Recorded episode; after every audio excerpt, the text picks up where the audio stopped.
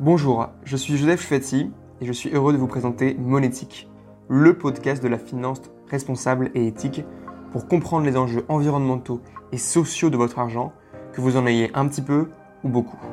Car oui, dès le moindre euro sur votre compte bancaire, votre argent a de l'impact. Ce podcast se veut ludique et sans filtre. À chaque épisode, vous pourrez retrouver un expert du domaine de la finance verte et de nombreux conseils pour mieux orienter votre argent. Abonnez-vous. Avant de commencer ce podcast, je voudrais rapidement vous parler de Goodvest. Goodvest est une solution d'épargne responsable et transparente qui vous permet facilement d'investir dans un avenir meilleur pour vous et pour le monde. Elle se veut éthique, simple et accessible à toutes et à tous. Je vous invite à visiter le site goodvest.fr pour en savoir plus. Il y a quelques jours, j'ai eu le plaisir d'interviewer Kamel Net Outaleb, CEO de Only One. Nous avons parlé de banques et de néobanques engagées. Aujourd'hui, on va parler d'un sujet qui est assez similaire, l'épargne et surtout de l'impact de l'épargne. On va parler d'une application, Rift, qui se présente comme le Yuka de l'épargne et qui a déjà séduit en quelques mois plusieurs milliers d'utilisateurs. À son initiative, on retrouve une entreprise engagée, Lita.co, ainsi que de nombreux partenaires clés dans la finance engagée, parmi lesquels on retrouve par exemple Novetic et sa directrice générale Anne-Catherine Husson-Traoré, que j'ai eu le plaisir d'interviewer dans le premier épisode de Monétique où on a parlé de l'histoire de l'investissement socialement responsable. Aujourd'hui, je suis ravi d'accueillir pour ce nouvel épisode de Monétique Léo Garnier. Euh, tu es le directeur général de Rift. Comment est-ce que tu vas? Bah, Ça va très bien. Avant de, développer un peu plus sur Rift, est-ce que tu peux te présenter rapidement, nous parler de ton parcours euh, Il est déjà assez riche, tu as, un esprit assez entrepreneurial, euh, tu as travaillé euh, pas mal chez Lita.co. Est-ce que tu peux développer? Oui, tout à fait. donc Léo Garnier, j'ai 28 ans. je suis originaire de Marseille, ingénieur de formation. J'ai commencé ma carrière professionnelle chez Lita. en fait, un petit peu par hasard, je me suis retrouvé en Belgique et j'ai créé et développé la filiale de Lita en Belgique. Euh, jusqu'à euh, rejoindre le projet Rift il y, a, un peu plus d'un an, un an et demi. Euh, c'est vrai qu'à côté, j'ai aussi l'esprit entrepreneurial. J'ai monté avec un certain nombre d'amis une association qui s'appelle La Fourmilière qui permet de promouvoir l'engagement citoyen dans les associations de façon détendue, ponctuelle, pour stimuler l'engagement chez les jeunes notamment. Et là, donc, c'est une nouvelle aventure qui s'est lancée il y a un an et demi pour moi, qui est de prendre la direction générale de Rift une application qui veut démocratiser la finance euh, durable et éthique. Très clair. Euh, comment tu t'es retrouvé donc, à ton jeune âge? Bon, C'est aussi ce qui s'est passé pour, pour Eva. Euh, elle, a, elle, a, enchaîné les études avec, avec l'ITA. Comment, est-ce que tu, comment la rencontre avec, avec l'ITA s'est faite? Tout à fait par hasard. C'est un petit peu information personnelle que je partage là, mais tout à fait par hasard.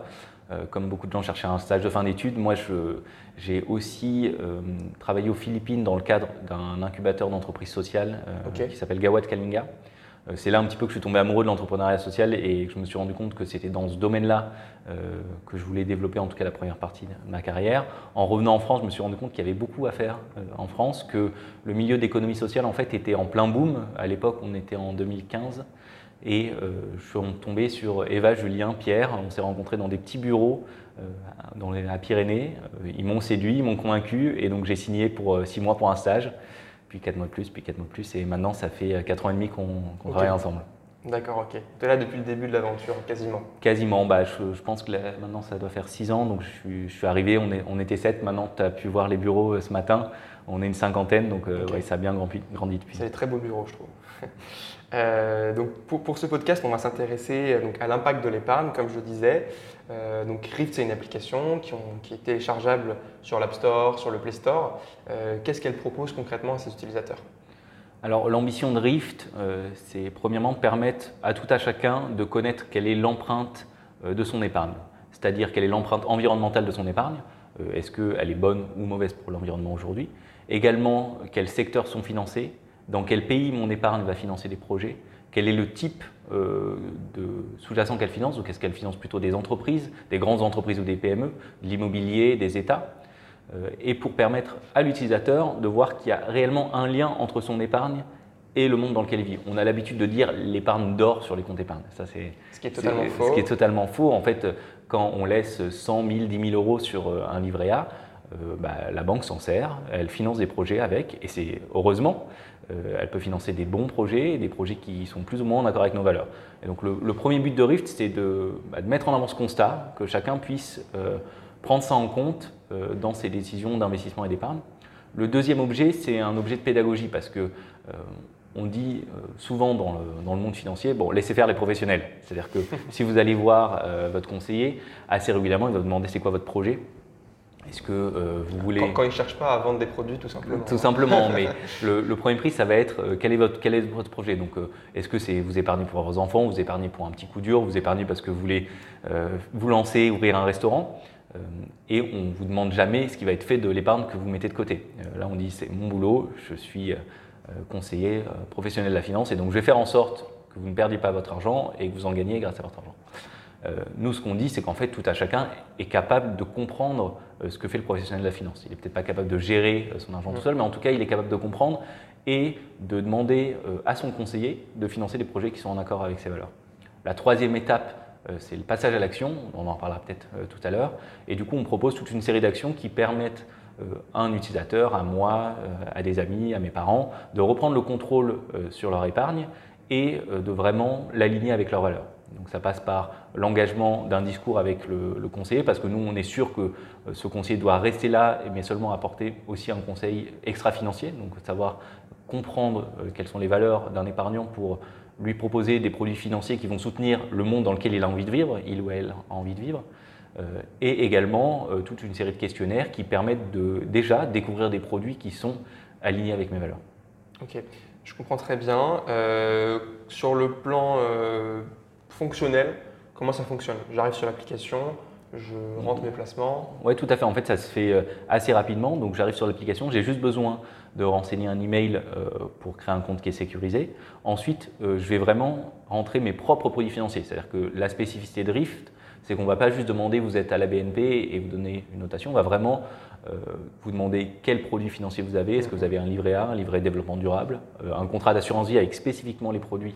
Euh, Parce qu'en fait, on peut être à la BNP et avoir des fonds responsables, et on peut aussi être dans une banque qui est un peu, un peu mieux que la BNP en termes d'empreinte carbone, comme la Banque Postale, et avoir des fonds qui sont moins responsables. Tout à fait. Ce qui compte, c'est le détail aussi. Tout à fait. Et c'est là où on veut engager, engager le dialogue entre un client et son conseiller pour trouver les produits dans son institution financière qui correspond à ces valeurs.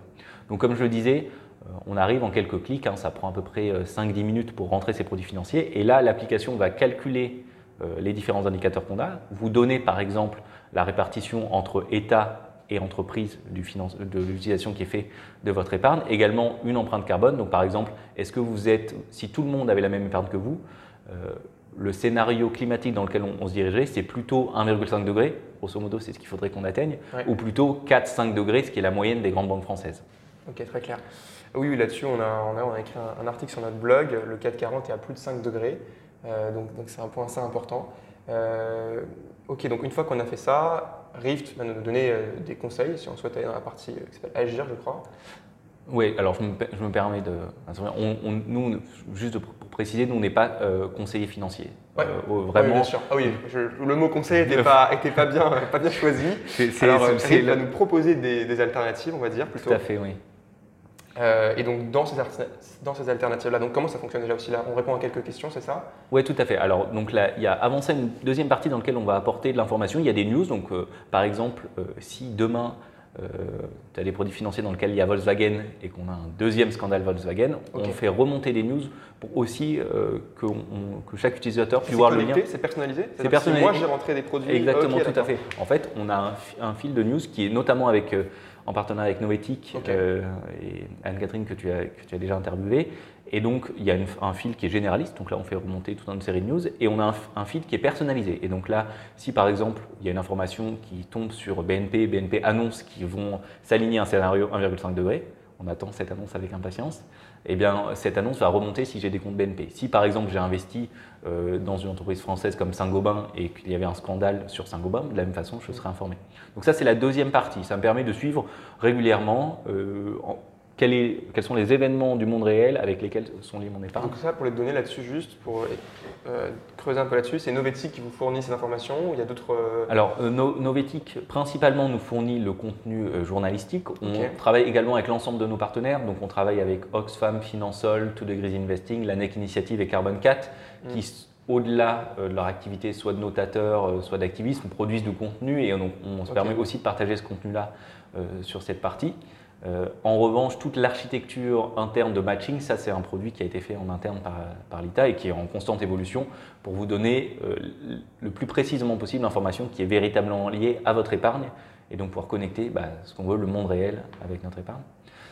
Effectivement, tu commençais à le mentionner, donc la troisième partie, la partie agir, euh, on a une première action qui est toute simple, c'est euh, d'écrire un mail à son conseiller financier en expliquant qu'on a téléchargé Rift, en montrant les résultats qu'on a obtenus pour engager le dialogue. Ça, on pense que c'est la première étape.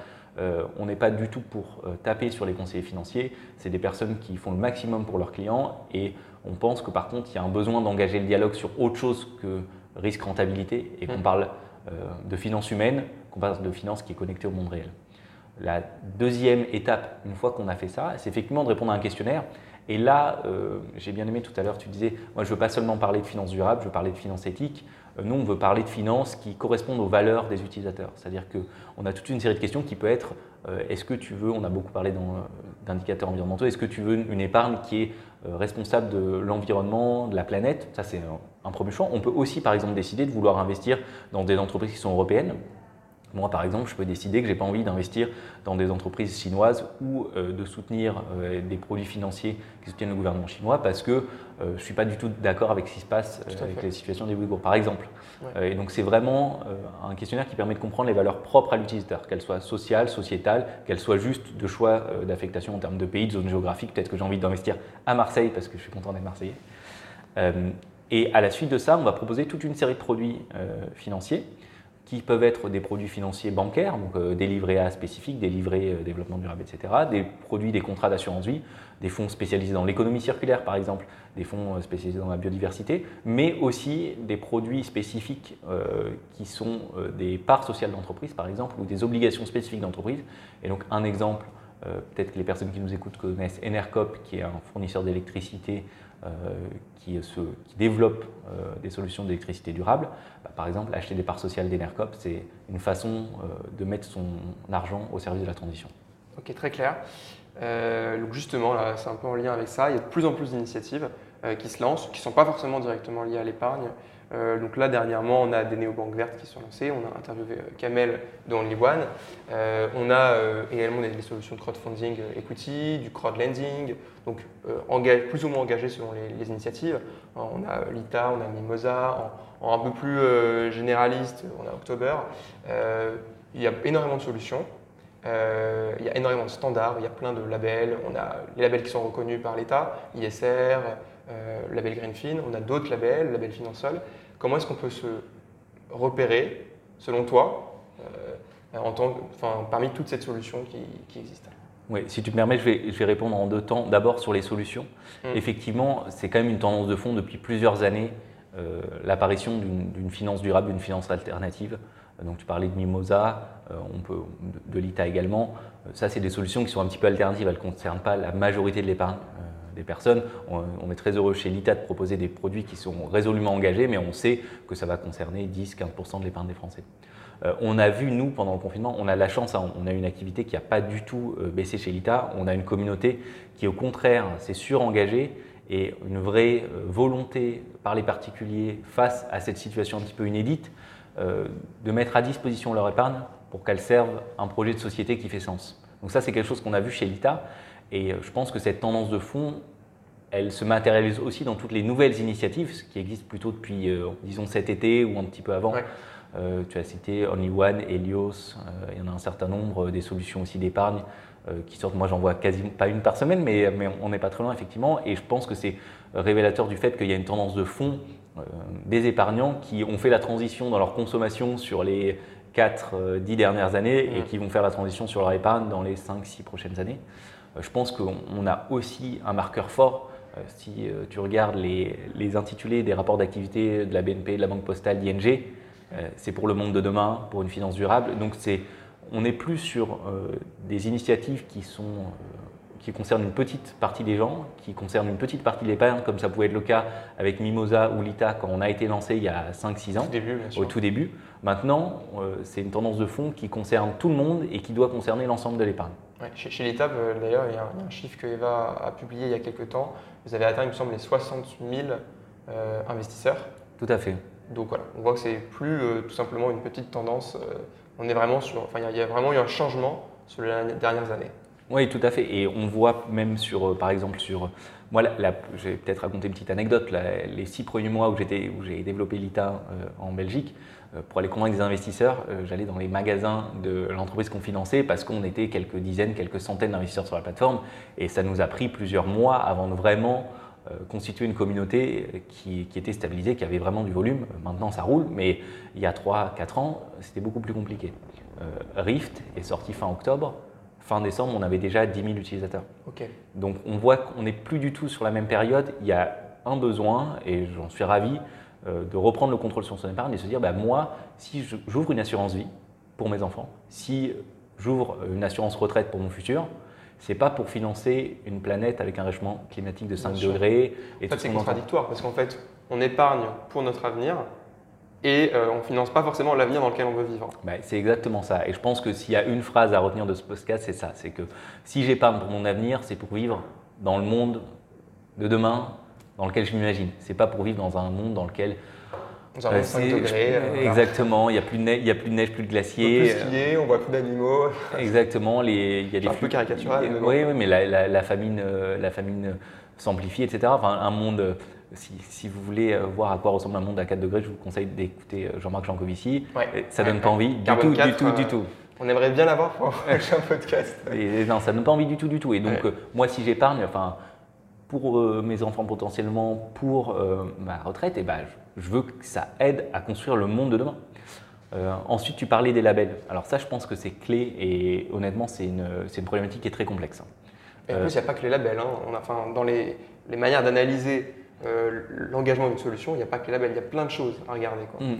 Et en fait, je peux revenir au- au- aux fondamentaux de pourquoi on a créé Rift. J'ai pas donné encore le, ce qui nous a poussé à créer Rift. En fait, il y a trois ans, euh, bon, l'ITA, comme j'ai dit, ça propose des investissements directs dans des entreprises sociales. Donc, c'est des investissements qui sont euh, pas liquides, c'est-à-dire que je peux pas sortir et rentrer mon argent quand je veux.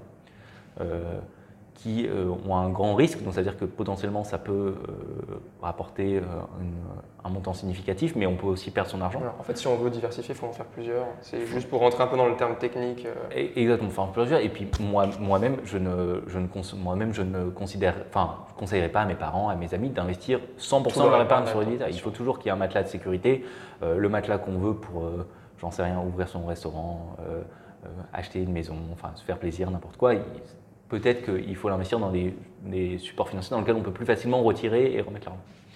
Euh, on s'est dit, bah, il faut construire ces produits-là. C'est-à-dire que je ne peux pas investir d'un côté euh, sur l'ITA pour faire de la transition écologique et puis euh, fin- pré- enfin, donner mon argent, pas donner, confier mon argent pardon, à un intermédiaire financier qui va financer des nouvelles exploitations pétrolières. Je veux dire, ça, c'est pas logique, ça fait pas sens. Sauf que quand on a voulu construire ces produits financiers, on s'est rendu compte qu'il n'y avait pas d'indicateur clair qui me permettait, bah, nous en tant que euh, distributeur, et qui permettait à un particulier de véritablement connaître l'empreinte environnementale et l'impact de son épargne. Donc ça c'est dramatique, c'est-à-dire qu'on aurait proposé des produits financiers euh, sur lesquels il y avait un joli nom, mais on n'avait pas de manière de savoir si Mm. effectivement ça allait dans le sens euh, de l'histoire de l'ITA. C'est pour ça qu'on a créé Rift en fait, c'est qu'on on s'est rendu compte qu'il y avait un besoin à la fois de démocratiser un certain nombre d'indicateurs extra-financiers qui étaient juste en, plein balbutiement, et surtout qu'il y avait une nécessité, d'uniformisation. C'est-à-dire que si j'ai euh, de l'empreinte carbone qui est calculée par euh, euh, telle personne suivant un- une méthodologie qui leur est propre pour BNP, que j'ai un autre acteur qui utilise une méthodologie différente pour la banque postale, comment je fais pour comparer les deux? Et donc c'est là où, où Rift entre en jeu. En fait, Euh, il y a un besoin. vous avez un seul, enfin vous avez la même source de données ou la même méthodologie pour tout- toutes les solutions. Exactement. En fait, on a plusieurs indicateurs, mais on, on utilise pour chaque produit financier l'ensemble des indicateurs. Et donc là, ça permet d'avoir une uniformisation, de pouvoir comparer bah, euh, la banque postale avec le crédit agricole, BNP avec la Société Générale. Et donc, c'est ça notre objectif. Et effectivement, quand je suis chez BNP, différents produits pour dire, bah, celui-là, en fait, il correspond plus à mes valeurs que euh, celui que j'avais initialement. Et ça, c'est très important, ça, parce que c'est un, point auquel on s'est heurté aussi dans le développement de, de Goodvest. En fait, on, a des fonds qui sont très similaires d'une société de gestion à une autre. Et en fait, quand on regarde l'empreinte carbone qu'indique la société de gestion, elle est très différente parce que la méthodologie est différente. Justement, il y a plusieurs scopes, Scope, ça, on va rentrer là. Peut-être c'est un peu trop technique. On, peut l'expliquer euh, assez simplement. Hein, c'est difficile de mesurer l'empreinte carbone. Donc l'empreinte carbone, c'est les tonnes de CO2 qui sont émises. C'est euh, si je prends un, billet d'avion, un billet de train, il y a marqué tant de kilogrammes ou de tonnes de CO2 émises. Donc euh, c'est grosso modo les équivalents de gaz à effet de serre mm. qui vont faire que la planète se réchauffe. c'est assez compliqué de mesurer ça.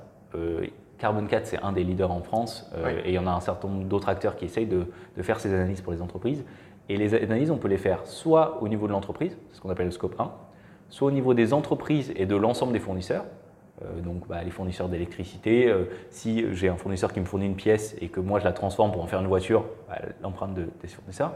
Et le scope 3, c'est tout ce que ça va émettre pendant l'ensemble de sa durée de vie. Donc l'exemple de la voiture, il est, il est vraiment, euh, enfin, il est très illustratif. si je suis Renault, mon scope 1, c'est mes usines. Mon scope 2, c'est l'ensemble des fournisseurs. Donc bah, les phares, ne sont pas fabriqués par Renault, ils sont fabriqués par un certain nombre de fournisseurs. Et le scope 3, c'est tout ce que la voiture va émettre tout au long de sa vie. L'utilisateur. L'utilisateur. C'est compliqué d'avoir ces trois scopes. Il y a un certain nombre d'acteurs financiers qui ne travaillent que sur le scope 1 et 2. Et ça, vous pouvez le voir dans vos. Si vous regardez euh, la fiche récap de vos produits financiers qui a une, analyse carbone, ils sont obligés de le marquer. Donc ça sera marqué scope 1, scope 2 ou scope 1, 2, 3. Et donc, bah, Après, même les méthodes de calcul peuvent différer. bon, ça. Effectivement. Mais, Et donc là, vous, voyez que vous voyez que c'est problématique si euh, je ne prends pas en compte l'utilisation de la voiture dans la mesure d'impact carbone. Il y a un problème. Euh, pour revenir rapidement au label, euh, donc effectivement le but de Rift initialement c'était de créer ces méthodologies qui sont transverses, qui permettent à quelqu'un de vraiment avoir une visibilité et une comparabilité entre l'empreinte environnementale, sociétale des produits financiers. Les labels, c'est un petit peu le, premier repère, c'est-à-dire qu'un label, c'est un organisme de contrôle qui a un cahier des charges et qui assure euh, à l'investisseur que le produit financier remplisse ce cahier des charges. Euh, pour moi, c'est nécessaire et ça doit aller encore beaucoup plus loin. Il y a l'écolabel européen qui est en train de sortir. Euh, il faut vraiment qu'on continue et à faire des labels, des labels de plus en plus spécifiques, des labels spécifiquement environnementaux, c'est le cas par exemple de Greenfin, des labels spécifiquement sociétaux, c'est plutôt le, cas de Finansol.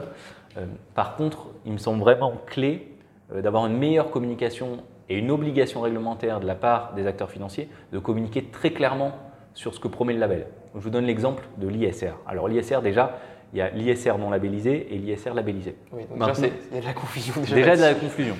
Et l'ensemble des acteurs financiers maintenant ont une gamme ISR. Vous allez chez euh, je mets au défi n'importe qui. C'est censé être obligatoire. N'importe lequel des. Pour les assurances, c'est censé être obligatoire maintenant d'avoir au moins un label, un, fonds labellisé.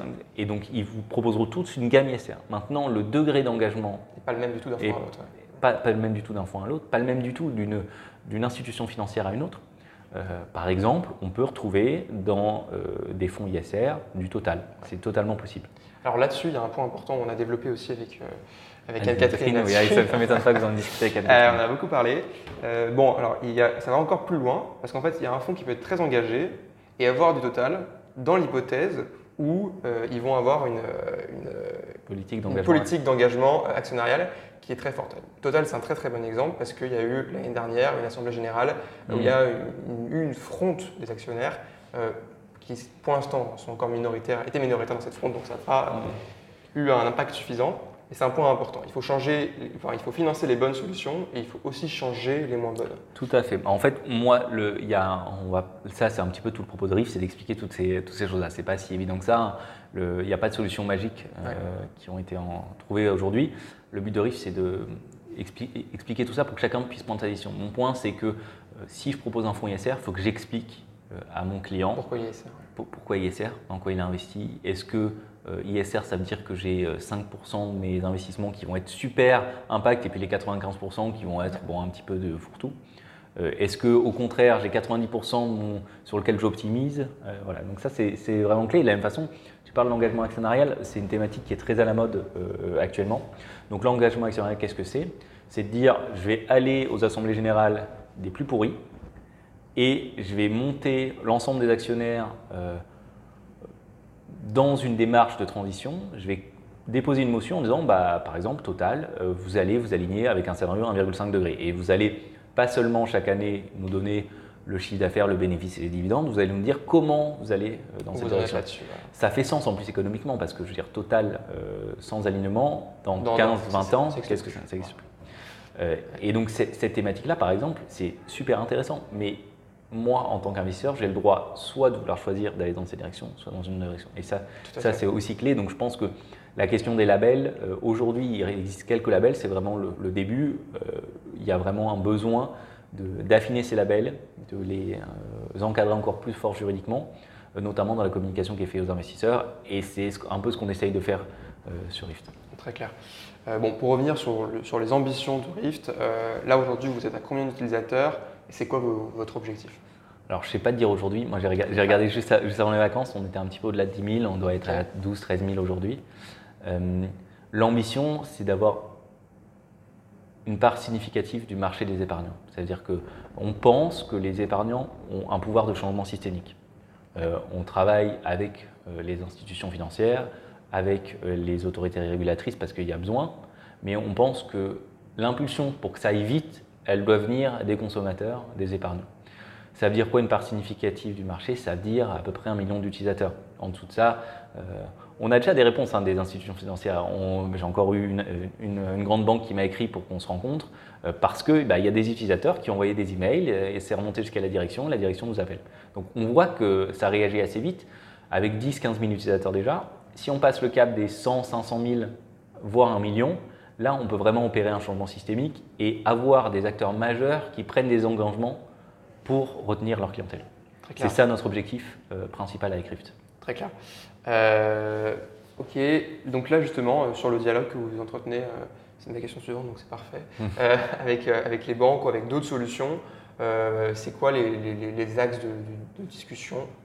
Alors le, le, premier axe, je ne peux pas encore citer la banque parce que c'est confidentiel, mais on a une première banque dans laquelle on est en train de collaborer, avec laquelle on est en train de collaborer pour avoir un accès plus large à leurs données, pour avoir une étude plus fine de leur empreinte carbone. Et donc ça, c'est quand même une super nouvelle. Deux mois après le lancement, on a déjà un premier acteur qui ouvre les données.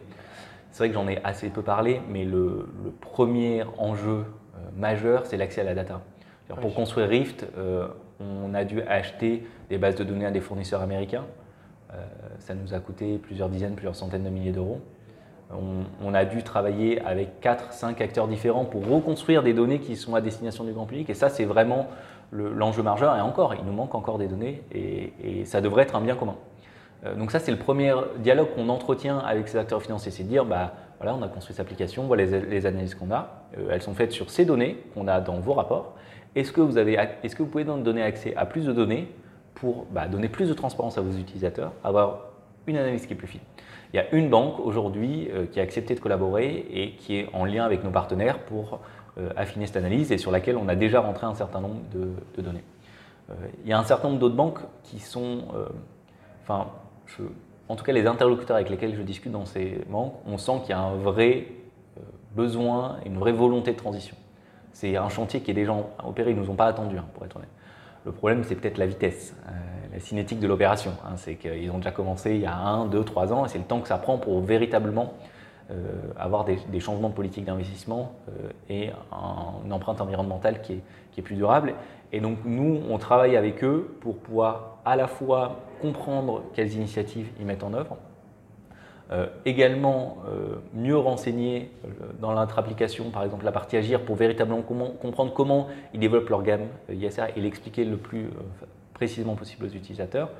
Et on l'espère euh, demain aussi aider euh, ces personnes qui travaillent dans ces grandes institutions euh, à convaincre les comités de direction, les comités exécutifs de prendre des engagements très concrets. Et ça, c'est peut-être la prochaine étape. La première étape, c'est accès à la donnée. La prochaine étape, c'est d'avoir d'une grande banque, d'un grand assureur, un engagement concret pour ses clients en termes de transition écologique ou sociale. Très clair. Euh, donc vous n'avez pas, pas, vraiment de concurrents en France. Euh, est-ce qu'il y a des solutions similaires à Rift qui ont vu le jour euh, ailleurs? Que je connaisse, il n'y a pas de solution équivalente. Et en Europe, je suis à peu près sûr, notamment parce que les acteurs avec lesquels on discute sont très étonnés qu'on ait réussi à sortir ce produit. dans le monde, je ne saurais pas dire.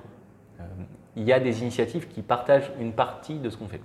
Mais des initiatives totalement similaires, je, ne pense pas. Notamment, et je pense la grosse spécificité de Rift par rapport à ce qu'on peut voir sur, sur Internet à nombreux égards, c'est qu'on fait une analyse qui est vraiment spécifique aux produits financiers de l'utilisateur. Donc moi, vraiment, je vais rentrer mon livret A, mon livret B, c'est personnalisé. Et c'est spécifique à chaque produit. On n'a pas fait une moyenne sur une banque ou sur un secteur, on fait vraiment une analyse par produit. Et ça, je pense que c'est la vraie spécificité de Rift par rapport à l'ensemble des, autres solutions qui existent.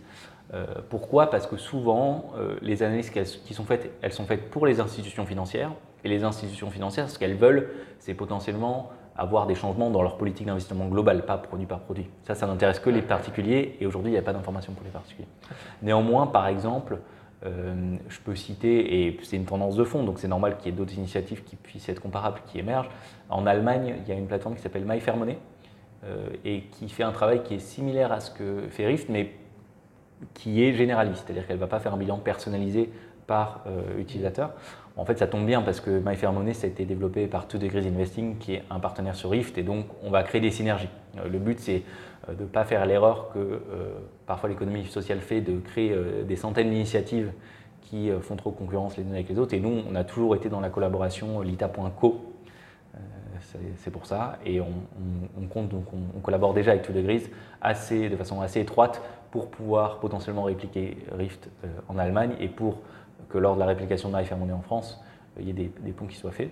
Je peux citer un deuxième exemple euh, qui est américain, euh, de mémoire qui s'appelle Open Invest. Invest je, je connais bien. Et qui, euh, alors qui fait pas du tout la partie analyse d'impact, mais qui de la même façon va essayer de proposer des produits financiers. C'est plutôt les conseils financiers en fait. C'est plutôt ça la partie. Et ben, qui, doit être plus proche de ce que vous Alors, qui, fait, ah, qui est plus proche de ce qu'on fait, sauf que du coup, voilà, exactement, ils font du B2B. Ils ont plutôt la partie conseil. Euh, mais du coup, qui, que en fait vous, enfin, vous avez quand même des points communs avec eux parce que si vous dialoguez avec les banques ou avec d'autres acteurs, c'est une partie similaire à ce qu'ils font. Tout à fait. donc, il y, a des petites, il y a des petits bouts d'initiatives, pas de produits qui sont totalement similaires. Après, euh, moi j'espère qu'il y en aura. Hein. Euh, il, faut que. Parce que ça veut dire qu'on aura accès à la donnée. en France. Non, oui, exactement. Et puis ça veut dire qu'on aura un meilleur accès à la donnée. Moi je suis persuadé que si. Enfin, les vraies embûches que j'ai prises hein, sur les derniers 18 mois, c'est c'est de galérer pour trouver cette donnée, qu'elle ne soit pas forcément accessible, qu'elle soit pas accessible et chère. Euh, donc, sur la, donc là aujourd'hui, c'est, euh, vous êtes, on peut voir quelque part que c'est indiqué que c'est encore une version bêta, même si c'est déjà euh, bien plus qu'une version bêta, je, trouve. Donc vos axes de développement, votre axe de développement principal, là aujourd'hui, c'est la donnée, c'est ça? Tout à fait. Alors en fait, concrètement, depuis la sortie, on est passé de 5000 produits référencés à un peu plus de 10 000. Ok, donc déjà doublé. Et il y en a beaucoup des produits financiers, donc c'est important. Euh, et euh, on, est, on, a, on est passé d'à peu près deux tiers des contrats euh, d'assurance vie en France à l'ensemble des contrats d'assurance vie en France. Tous les contrats d'assurance vie Tous les contrats sont des. sauf, sauf si j'ai fait une petite erreur dans l'import, mais normalement, tout est disponible. Et si ce n'est pas disponible, vous pouvez l'écrire sur l'application et je ferai du mieux possible pour les intégrer. Le, ce qui nous manque aujourd'hui, c'est on a encore un, certain nombre de calculs euh, à faire parce que bah, ça prend du temps. Euh, le, faire du calcul sur 10 000 produits financiers, ça prend du temps et donc on a intégré euh, tous ces produits-là et on intègre au fur et à mesure des données dessus. Donc il nous en manque encore quand même un certain nombre pour être honnête. Euh, où euh, on, est, on intègre tous les jours les calculs. Les deux grands euh, axes à court terme également qu'on va développer, c'est donc je parlais des zones géographiques dans lesquelles les produits financiers sont investis. Là, pour l'instant, on voit les secteurs, il me semble, l'empreinte carbone, on ne voit pas forcément la, géographie. non, non, exactement. Alors, on ne la voit pas encore. En fait, les données, j'ai fini de les compiler fin d'année dernière et donc on va les intégrer dans l'application. Donc, les personnes, un jour, en revenant sur l'application, verront qu'ils ont les zones géographiques. et également, il y a un indicateur assez innovant qui s'appelle l'exposition au risque climatique. Donc, c'est un indicateur qui permet de mesurer dans l'épargne, euh, pas quel est le risque euh, sur, les, sur, les, marchés financiers, mais plutôt quel est le risque à moyen terme vis-à-vis euh, de la transition écologique. Donc, par exemple, si je finance une entreprise qui a des usines au Vietnam, bah, très probablement la montée des eaux, ça peut être un problème pour ces usines-là parce que le Vietnam est un pays qui est très bas comme les Pays-Bas et où en gros s'il y a un mètre de montée des eaux, il y a la moitié du pays qui, disparaît. Enfin la moitié je sais pas, mais en tout cas une partie significative du pays qui disparaît. Et donc ça va mesurer ce risque-là et hum, c'est aussi dans la même logique que si j'investis pour construire le monde de demain, si j'investis souvent, c'est sur du long terme. Donc on voit souvent le. Sinon, il faut mieux pas investir et faire de l'épargne de précaution. Si on investit sur, pour un an, c'est pas la peine. Exactement. Et, donc, bah, on est sensible aux courbes du CAC 40. On voit ça monte, ça descend, ça monte, ça descend, ça monte, ça descend. Et c'est plus compliqué d'avoir une vision sur ce qui va se passer dans 10, 15, 30 ans. Nous, on mm. pense que le changement climatique, ça sera un euh, des leviers clés pour euh, comprendre comment euh, vont évoluer les marchés financiers dans 20, 15, 30 ans. Et donc, c'est un indicateur également qu'on a, qui a été développé par Carbon 4 euh, et qu'on est en train d'intégrer au fur et à mesure. Euh, tu as raison, une version bêta, en fait, par rapport à la plupart des acteurs, on est, on est quand même très au-delà d'une version bêta. Maintenant, euh, on attend de se sentir tout à fait à l'aise sur l'ensemble des données, d'avoir eu le temps de traiter tous les retours utilisateurs. Pour, avant de revendiquer une version avant, Il faut savoir que moi, j'ai reçu euh, environ 600 mails euh, d'utilisateurs. Euh, donc, soit, bon, c'était, il y avait aussi des félicitations et ça c'est très chouette et honnêtement ça fait, ça fait chaud au cœur. des limites forcément. Mais des limites, des demandes de nouveaux produits financiers. Quand je dis les, les limites, ne viennent pas de n'importe où, des suggestions d'amélioration, etc. Et donc ça, on est en train de, de les traiter pour avoir un produit qui est, qui est vraiment très clair. Clean. Très bien. donc pour, pour, revenir un petit peu pour ouvrir sur la, fin de ce podcast, est-ce que tu peux me parler un peu plus de toi? Quel est ta, sur ton engagement euh, quelle est tes dernières bonnes actions? Alors pas seulement euh, action écolo, mais ça peut être autre chose, une, action sociale. Et aussi, quel est ce que tu dois améliorer sur le, pas sur le, pas sur Rift, mais sur le plan personnel? Euh, alors dernière action, je vais en citer deux, mais, enfin une qui est plus de long terme, qui me paraît important, enfin moi en tout cas qui me coûte, c'est que ça fait 4 ans et demi que j'ai pas pris l'avion, et donc ça, ça bon, avant j'avais moins conscience de l'impact écologique de l'aviation. Je reprendrai sûrement l'avion quand même un jour. Mais là, là, depuis quelques temps, il n'y a pas beaucoup de monde qui C'est vrai qu'il n'y a pas beaucoup de monde qui Mais en gros, depuis que je suis revenu des Philippines, j'ai pas pris l'avion. Donc c'est, euh, je pense, ma plus grande action écologique. Après, sur le plan, plan euh, on peut peut-être changer un petit peu de thématique. Sur le plan social, moi, je, j'engage euh, vraiment tout à chacun à discuter avec des personnes qui sont dans des situations différentes. donc avec la fourmilière notamment, par exemple, on travaille avec les personnes qui sont en situation de migration, les primo-arrivants. On travaille également avec des personnes qui n'ont pas la chance d'avoir un, toit permanent. Et euh, alors moi, j'appelle même pas ça une bonne action en fait, parce que euh, échanger avec ces personnes-là, euh, enfin travailler avec les associations comme dans ma rue, comme Kabou avec lesquelles on, travaille, c'est juste des purs moments de bonheur, des moments qui, nous sortent un petit peu du quotidien. Donc j'appelle même pas ça une bonne action, mais en, tout cas peut-être un, engagement social que, que j'ai régulièrement et que j'engage les personnes à faire, parce que c'est beaucoup plus sympa de discuter avec quelqu'un dans la rue plutôt que de l'éviter du regard. Je suis d'accord avec toi. Euh, et enfin, euh, qui aimerais-tu euh, écouter dans le prochain podcast monétique? Alors, le, à mon avis, la personne qui est la plus éclairante que je connaisse pour comprendre comment fonctionnent les marchés, financiers, pour quelqu'un de lambda, c'est Gaël Giraud. Et alors, je sais que c'est quelqu'un qui est, très peu disponible, mais euh, bon, je l'ai vu pour un autre podcast, mais il a fait, il a fait notamment une intervention sur Thinkerview il n'y a pas bien longtemps, et, je pense que c'est quelqu'un qui, est extrêmement pédagogue. Moi, c'est les premiers. Euh, j'ai pas une formation d'économie, hein, donc les premières, les premières connaissances sur la finance, je les ai eues euh, à travers son livre Illusion financière, et je trouve que c'est vraiment quelqu'un qui, est, très éclairant. Euh, si on veut parler plus euh, de changement climatique, bah, tu parlais de carbone 4, moi je, je pense quand même que euh, Jean-Marc Jancovici, on peut être d'accord avec toutes ces théories, on peut être en désaccord avec un, certain jour, on va l'avoir sur le podcast. Mais en tout cas. Pour le coup, c'est le plus occupé, je pense. Mais en tout cas, c'est quelqu'un qui est pareil, qui est, qui est très pédagogue, qui arrive à expliquer des enjeux complexes de façon très simple. Et je pense que c'est un, un, peu ça la clé. On a on a eu beaucoup trop l'habitude de dire laisser faire les professionnels. Moi, je pense que euh, la transition écologique et sociale, c'est l'affaire de tous. Très bien. Ah, c'est une euh, magnifique phrase de fin. Merci beaucoup Léo pour son intervention sur Monétique, qui est le podcast de la finance éthique. Et à très bientôt. Merci à toi. Merci d'avoir écouté cet épisode de Monétique, le podcast de la finance durable et éthique. Si l'épargne responsable vous intéresse, n'hésitez pas à visiter le site goodvest.fr. Vous pouvez retrouver Monétique sur goodvest.fr/slash monétique ainsi que sur les plateformes de streaming Spotify, Apple Podcast ou Deezer. Votre soutien compte, c'est ce qui nous permet de continuer. Donc abonnez-vous, notez le podcast 5 étoiles et partagez-le autour de vous. Enfin, ce podcast doit être collaboratif, alors envoyez-moi vos idées de sujets et d'invités à monétique.goodvest.fr. Nous revenons dans deux semaines avec un nouvel épisode. À bientôt sur Monétique.